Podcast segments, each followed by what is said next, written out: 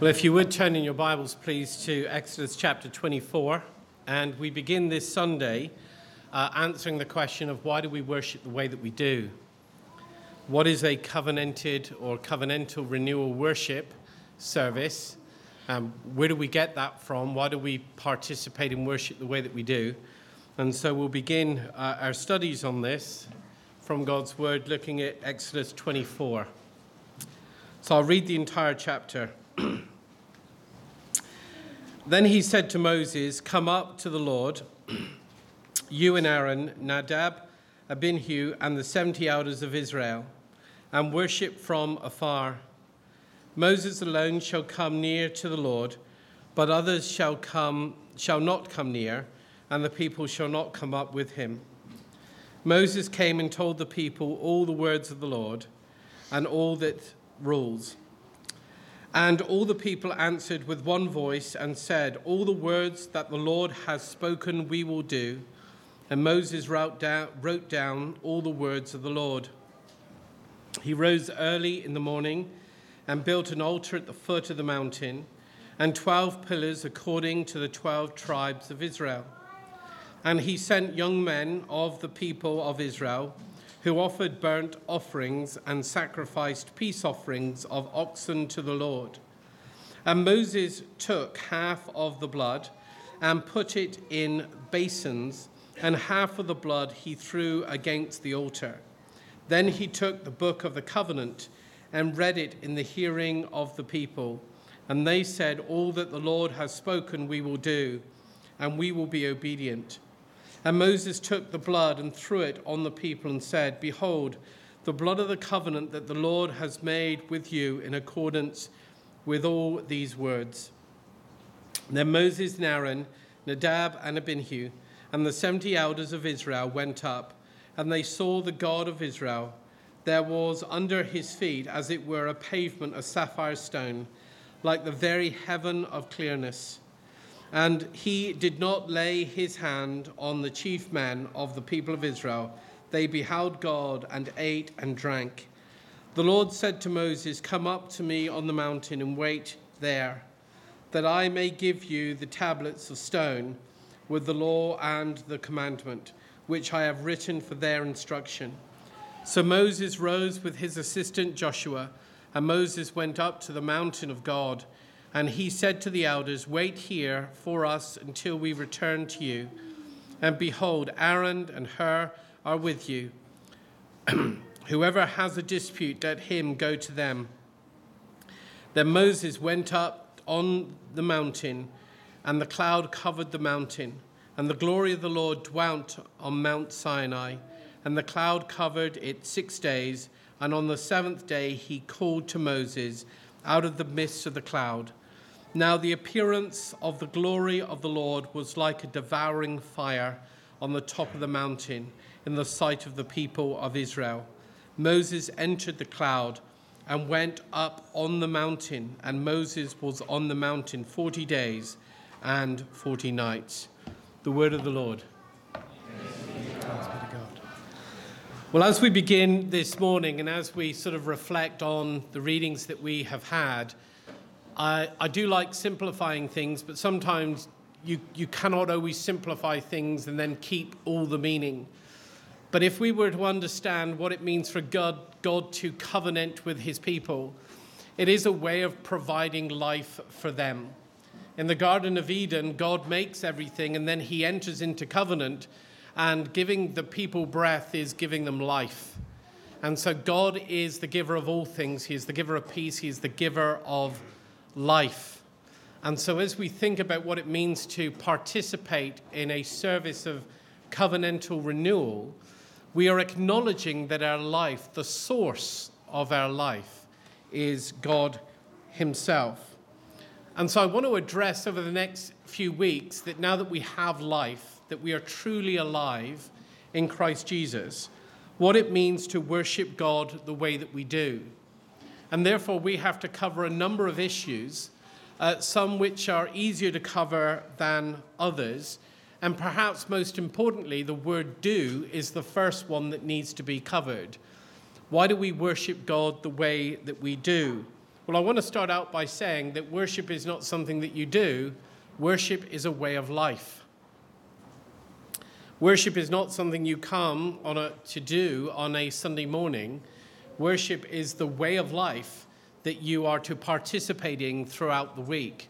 And therefore, there's a, this is really quite important because we don't want to reduce worship simply to what we do here, though this here, this act of covenantal renewal worship, means that we can participate in things today with each other that we cannot participate in throughout the rest of the week without each other. And therefore, this is set aside as a day in which we can worship the Lord together and participate in eating of the bread and drinking of the cup and listening to the word and hearing the word and confessing our sins. All of this is necessary for a couple of reasons. And that is because worship engages what we call the social arrangements of life. So, worship is a way of life that engages all social arrangements. Now, out of everything I say over the next several weeks, these are going to be the two most important things that worship is a way of life that engages all social arrangements within life. And so we must not limit worship to what we do on a Sunday. And one example of this would be the book of Amos. And I'm going to paraphrase, if I can, just to give you the idea of how God uh, expects worship to happen. And in the book of Amos, I'm paraphrasing, people turn up to church on Sunday to pray and to praise and to engage in worship, but God puts his hands over his ears. He does not want to hear his people. And the reason he doesn't want to hear his people on the Sunday is because of how they have lived throughout the week. So God doesn't just pay attention to us here, he pays attention to us throughout the whole week. And so we go out into a week out of the strength of a Sunday, and in that week we come back into the next Sunday to begin a brand new week. And so worship is a way of life that God pays attention to. And in the book of Amos, he pays such close attention that when we actually come to praise God and we have not lived the way that we ought to have, he puts his hands over his ears and he does not listen to us. We have similar warnings in the New Testament of a man whose prayers are not heard because of the way that he treats his wife. Go read the New Testament. So, worship is a way of life. And therefore, when we participate in worship as a way of life properly, our worship on the Lord's Day, the day where we, all days are His, I know, but when we participate in worship on this day in the things that we do, God is paying attention in a very different way. His presence is different, especially as we come to the Lord's table. So, why do we worship God the way that we do? Well, we do as I've said, because it is a way of life, it is not simply an activity for a Sunday morning. And so, building on the work of Augustine and others, a good reading of Scripture will allow you to understand this one thing, which is this that wherever false worship exists, wherever false worship exists, that is either not worshipping the triune God properly, think of the golden calf, okay? The golden calf, those people who created the golden calf did not think that the golden calf was the God that brought them out of Egypt. Rather, they were trying to worship the triune God through the golden calf, and it was a false worship because the commandment is you're not allowed to make for yourself any of these images or idols or statues or, or anything. And so the false worship was trying to worship the triune God in false ways. And God doesn't pay attention to that. Then there is, of course, idolatrous worship, that is, worshipping the man made gods, the imaginations of man in other nations. And when either of these two happen, the next thing to happen is that there are de-arrangements in the social order. The social, the social arrangements of life are cluttered and disorganized. And so, what you begin to see happening throughout the whole of Scripture is that whenever God's people do not worship God properly, the social arrangements of their lives break down in their marriages, in their communities, in the nations, and with other nations. And we see this in the Old Testament and the New Testament. Think, for instance, of all the New Testament, all the New Testament and Old Testament examples where idolatry blinds people and leads people astray.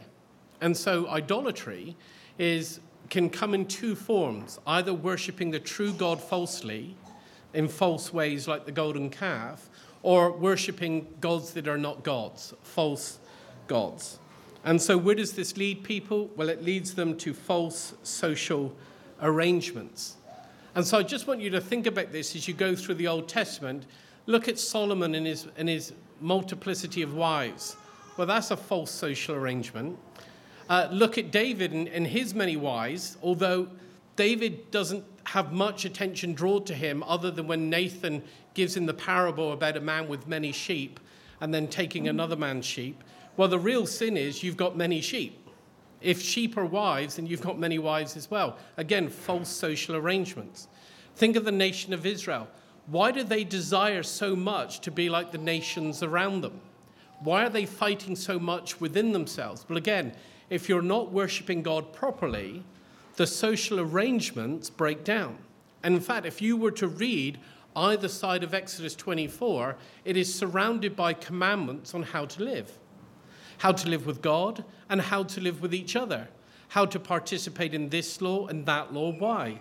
Because if you're not worshiping God properly, the first thing to break down is the social arrangements.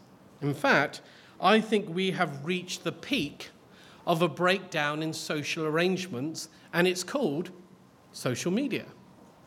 Social media is the very pinnacle of the breakdown of social arrangements. Because people become like what they love, because people become like what they worship, because people become like what they desire, when you have platforms where people are competing with one another, and therefore people are becoming like one another on these social media platforms, you begin to see the breakdown because nobody is worshiping God as they ought to.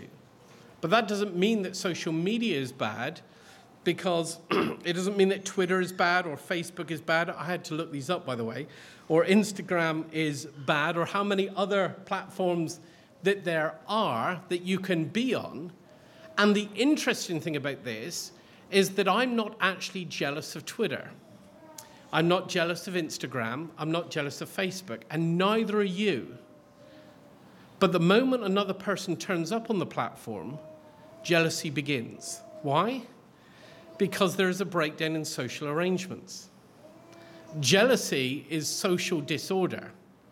It is when you have a group of people together who are not worshiping God properly, and so the social arrangement between those people break down so far that they're then jealous, from, jealous of one another. And jealousy becomes the motivator to outperform your neighbor, to do better than them. It becomes the sort of atheistic motivator for progression. Well, it is not at all, because it basically divides the life of, of giving and receiving. Everything now is about acquiring an achievement rather than giving and, um, giving and receiving. It is rather about achieving. With that, there is a breakdown in the social arrangement caused by idolatry. And so I've noticed in myself, and you probably have as well, that not a single person is ever jealous of a log cabin by the lake surrounded by trees. I'm not jealous of big trucks. I'm not jealous of big houses. I'm not jealous of big gardens. And I'm not jealous of surfboards. But the moment one of my friends has one of those and I don't, suddenly my heart begins to change. Why? Because if I'm not worshiping God properly, then there's a breakdown in the social arrangement between me and my neighbor. And while I was never jealous of that truck while he didn't have it, the moment he has it, I'm now jealous. Right? Because I'm not worshiping God properly. So you cannot get away from this relationship between the true worship of God and the social arrangements that come from worshiping God properly. And wherever there is false worship, there is a breakdown in the social arrangements. I am then molded by the people around me rather than the God whose image I am created in. And you can see that over and over and over again. And so the reason we participate in covenantal worship is because we are reminding ourselves of whose image we are created in, of who it is that we are to focus on in thought, word, and deed, with our, all our strength, all our mind, all our heart. Because if we do not, we become like the people around us. And that is a breakdown in the social condition, the social arrangements of what it means to truly love your neighbor. And so we worship the way that we do because God has told us to do it this way. And so if you thought that the worship of God is simply God sitting there, wanting to receive from you everything that is due to his holy name, that is most certainly true. That God is there and God does deserve to be worshipped. But I want you to understand that within that relationship, God has created worship because without proper worship, people do not become what they are meant to be. So, worshiping God properly means that God, des- God receives what he deserves, but also you become the image that you're actually made in, without which you do not become. And so, covenantal renewal worship is a reminder that we are made in the image of God and we are becoming like him. We are, as Peter says, partakers of the divine nature. Now, why is this important? Well, I want to stretch the application just before we get into the text slightly further. I want you to imagine that you have children that are no longer in this church, and for some of you, that is true. They are elsewhere. Perhaps they're at college elsewhere in Minnesota and go to a different church on a Sunday morning. Perhaps they're in a different state. The real issue is not what state they're in, uh, that is, American states, not their conditional state. It is, that does matter. It doesn't matter what college they're at, it doesn't even matter what they are studying. The one thing that matters more than anything else is whether or not they are engaging in covenantal renewal worship. Why? Because if they aren't, then they are not being shaped properly. The most important thing when it comes to social arrangements and me being the person that God wants me to be is whether or not I am worshiping God according to His word, whether or not my life is being regulated by His word. So, the first thing that if you've got children that are going to be going off to colleges and you need to go and check out those churches, you need to make sure that those churches are worshiping God properly because if they are not, then your children will not be coming what they are meant to be. That is how central the worship of God is to the arrangement of God's people. That's how strict we must consider these things. And so notice then that, just briefly, if you can, that chapter 24, where it speaks of the first covenanted relationship in terms of what it looks like going forward, is surrounded by chapters, beginning in chapter 20 and specifically, that speaks about the commandments of God. The first four concentrating on your relationship with God, and the next six concentrating on your relationship with your neighbor. Then look elsewhere, you'll see laws upon laws that speak to the social arrangements of God's people. And what you find at the very center of it is that when God's people worship God properly, honestly, faithfully, the social arrangements are what they are meant to be. But the moment they are not, the moment you no longer say, I will do everything that is written in your word, and you believe the word of the lie, then the social arrangement breaks down. Have you ever noticed that God created Adam and Eve in the garden together, but the moment they sinned, they hid separately? They just go off on their own, each to their own. There's a breakdown in the social arrangement. So the issue is, is none of these social media platforms, for instance, are bad. none of these social arrangements are bad, but they become toxic the moment God is not worshipped in spirit and in truth. They cannot mediate what has to be mediated. And so let's look at chapter 24. You'll notice in chapter 24 that one of the main parts of participating in any form of relationship with God is that God has to covenant with us. And we, in order to establish that covenant, have to demonstrate obedience. We have to say, as the people do here, that we will obey the word of the Lord. Secondly, when God says how he wants to be worshipped, it is important that you understand that God is the same yesterday, today, and forever. And therefore, while our worship looks different in Christ Jesus, only slightly different compared to the Old Testament pattern, only ever so slightly different, the pattern is the same because God is not worshipped uh, differently in a 21st century than he was in the first century. And the reason he isn't is because it's the same God.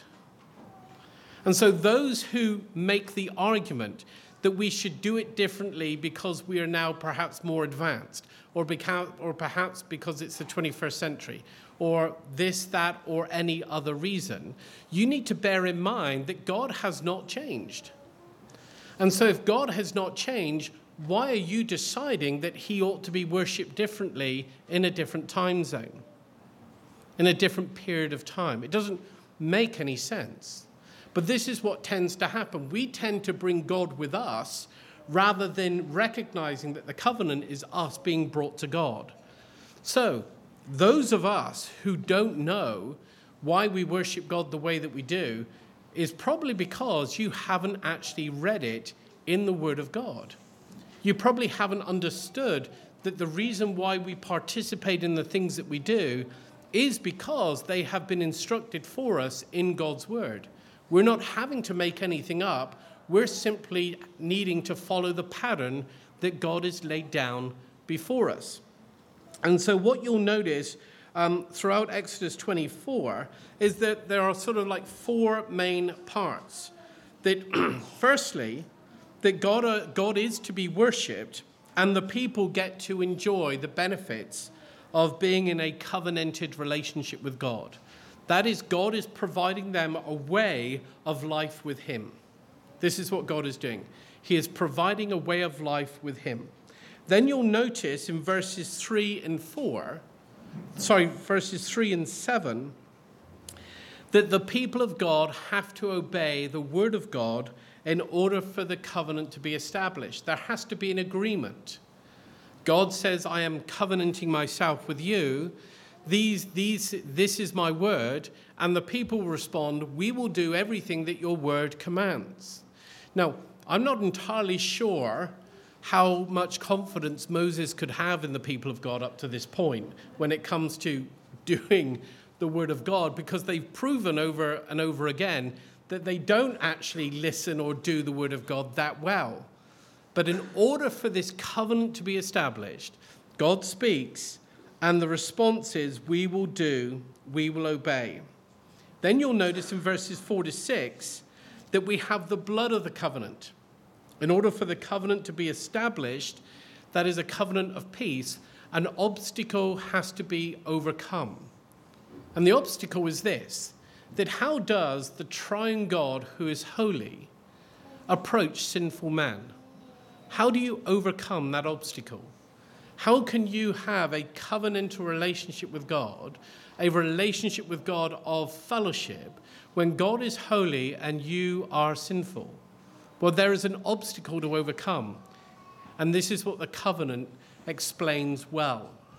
The way that you overcome that obstacle is by dealing with what separates God from man, man from God. And so then we have the shedding of the blood we have the peace offering, of course. And then to conclude the covenant in verse 11, you have the fellowship meal, or the eating and the drinking. And this is another way of just establishing amongst the people that we are a covenant community, that we are sharing fellowship with each other, we are participating in a meal to demonstrate uh, to each other that God has covenanted with us, and we will therefore now participate as a way of life in covenanted renewal worship. It involves the gathering of God's people, it involves the Word of God, it involves, excuse me, the peace offering and the blood sacrifice, and of course, it concludes with a meal. And what are we doing here this morning? Well, we're doing exactly the same. We are gathering around, we are listening to the Word of God, we are participating in the Word of God, we are praying, we are confessing our sins, we are acknowledging the death of Christ, we are participating in the meal. We are copying what the Scripture has laid out for us. So, why do we worship the way that we do? Simply put, because this is the way God has told us to do it. Imagine for a moment a young boy with his father, and his father just says, Dad, can you explain to me why sort of every year we take a, you know, a lamb without spot or blemish? You know, why do we go and sacrifice these animals? You know, why, why do we do this? And the Father says, Well, this is how we uh, establish our relationship with God. This is how it's maintained. God is holy, we're sinful. And the Father explains that the sacrifice offering overcomes all the obstacles so that you can have relationship with God. And as he explains it beautifully and wonderfully on the walk back home, the son then turns to the Father and says, But why? But why? At some point, the Father simply has to turn to his son and say, because God said so. And it really is that simple. Why do we worship God the way that we do? Because God said so. So there is no list of explanations that can bypass God speaking and our obedience, rightful obedience, to say, This is what God has said. We will do everything that is written in His word.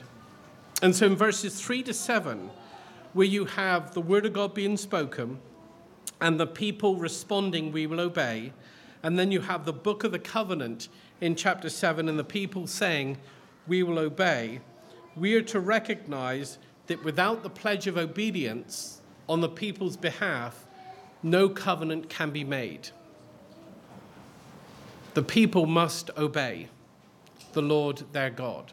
Now, in Christ Jesus, this looks a little different because Christ is the one who fulfills the law and obeys perfectly where man cannot. But we're not there yet.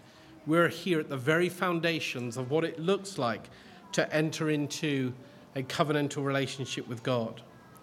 Now, the next thing we recognize is this that no ignorance or suppression of truth can ignore the covenantal reality.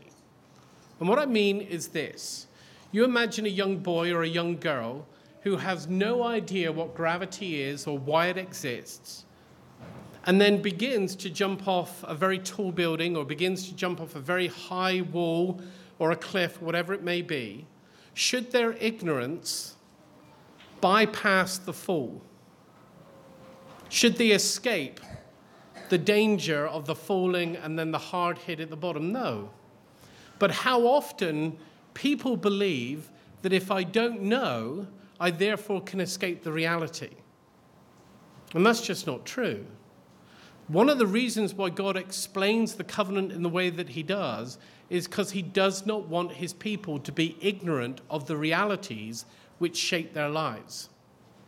Just how dangerous sin is, just how corrupting idolatry is, as Jonah said, those who cling to worthless idols forfeit the grace that could be theirs. To cling to an idol is the equivalent of committing suicide.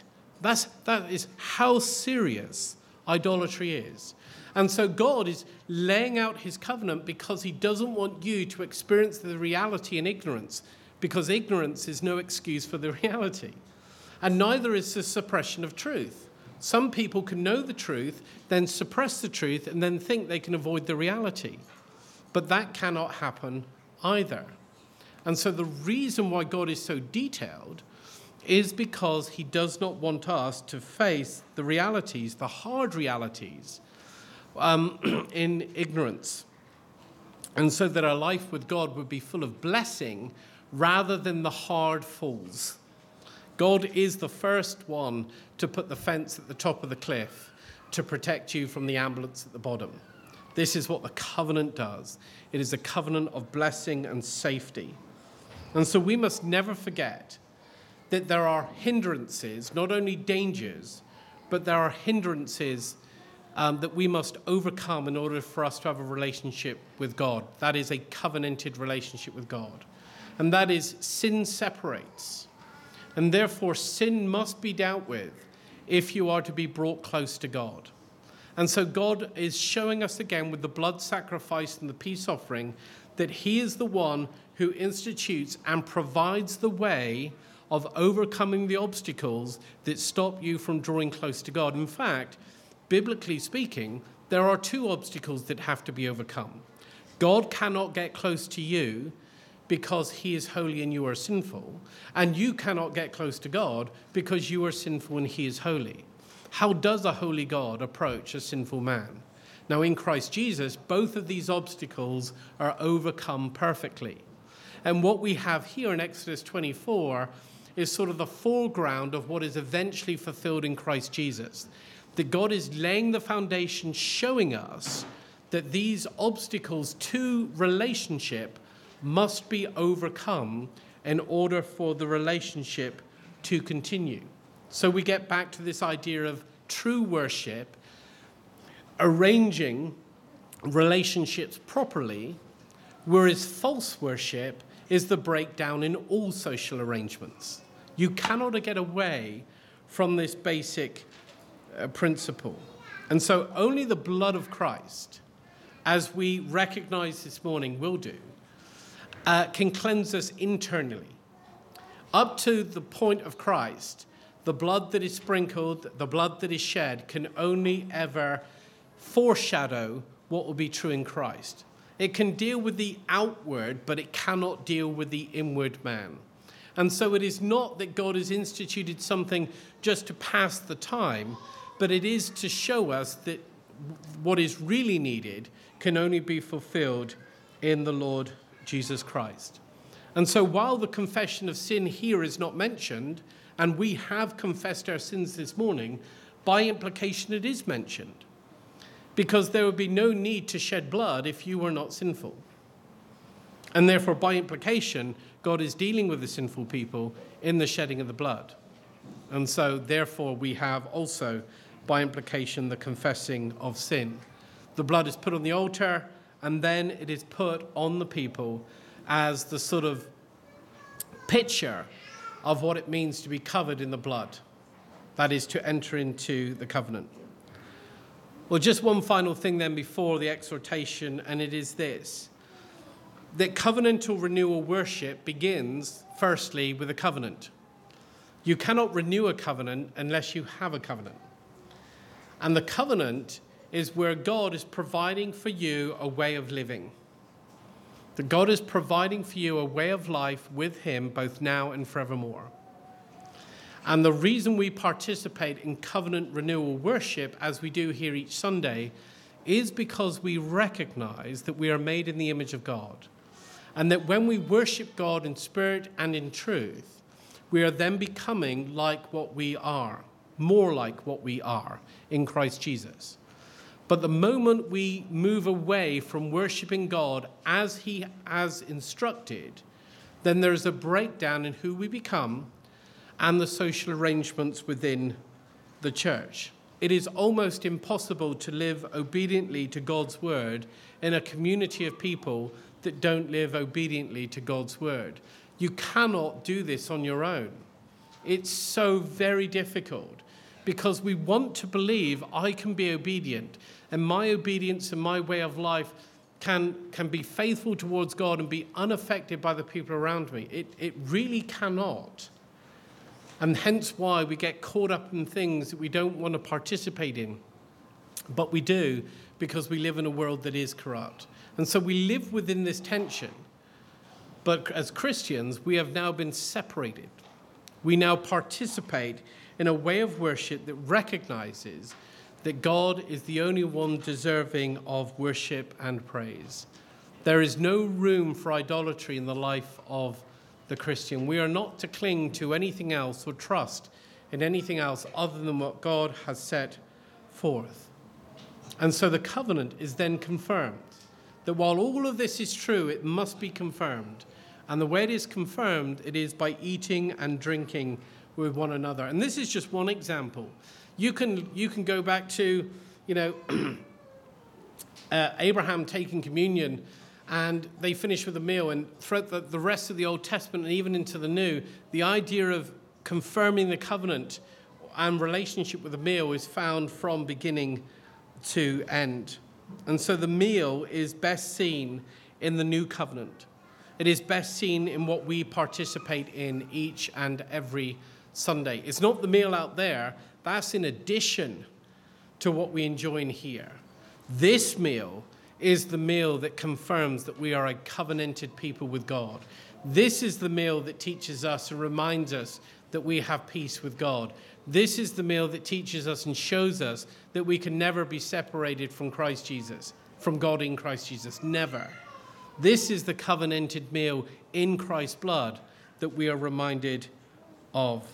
And so remember as we conclude that there is a pattern to worship, and that pattern is set forth in God's word, and we call it covenantal renewal. We do it the way that we do, as you can see, because it is based in the word of God, strictly speaking. You have the people gathering, you have the word of God, you have the shed blood, and you have the meal. And with the shed blood, you have the confession of sin and you also have, by their obedience, what they believe, which is their creeds and confessions. It's all there. And as you will see as we go throughout, it all needs to be there because without it, we will become like the people around us. We, like Israel, will want to be like the nations around us.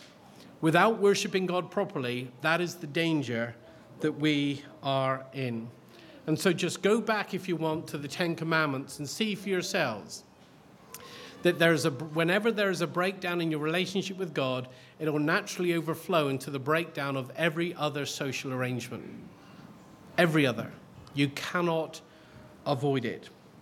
And so some people who decide to worship God in a very normative way are in perilous times. By normative, I mean this that there are some Christians who have decided to read the Bible normatively. And what they mean by that is, or what is meant by that, is that if the Bible doesn't mention anything, say, for instance, like gambling, if the Bible doesn't say anything about gambling, if the Word of God doesn't permit me from gambling, therefore I'm allowed to. Well, one, if you read enough scriptural, uh, if you read enough scripture, you'll be able to see there's actually quite a lot uh, that the Bible says about gambling, such as not winning, the, not winning at the expense of somebody else losing. Okay? But more importantly, imagine a person who decides, well, I can do this because the Bible says I, because the Bible says I don't, because um, the Bible doesn't say I can't. Imagine a worship service built around the normative principle. We can do this because the Bible doesn't say we can't. What would a worship service look like then? Well, notice it would no longer be based on God's word, but rather based on what God's word hasn't said. But what we are participating in here this morning is a pattern that follows Scripture. That's the main difference. And so, for Christians who want to live a very normative way, that is, I can do all the things the Bible hasn't mentioned, are, in, are on a slippery slope, a very slippery slope. And so, the reason why we worship God the way that we do is because we do not want your foot to slip. We do not want you to slip.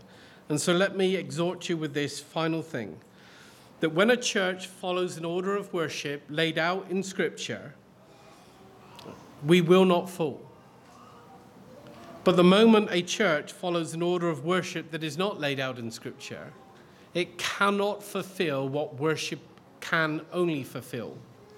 And what I mean by this is this that when you get the worship of God wrong, you no longer become like the people of God. That is how serious it is. Because worship is a way of life, it is not just something you do, it is how you live. And so remember this that God in Amos doesn't listen to his people on the Lord's day because of how they have lived throughout the week. And it is this day that is to shape every other day that comes after it. Amen. Let me pray. Father God, we ask of you this morning, having dealt with quite a um, quite a meaty Old Testament text, though more could be said. We recognize that the very structure of how you are to be worshipped is so clearly and plainly taught in your word. And we pray, Father God, that you would give us ears to hear and eyes to see how you have instructed us to worship you. In Jesus' name, amen.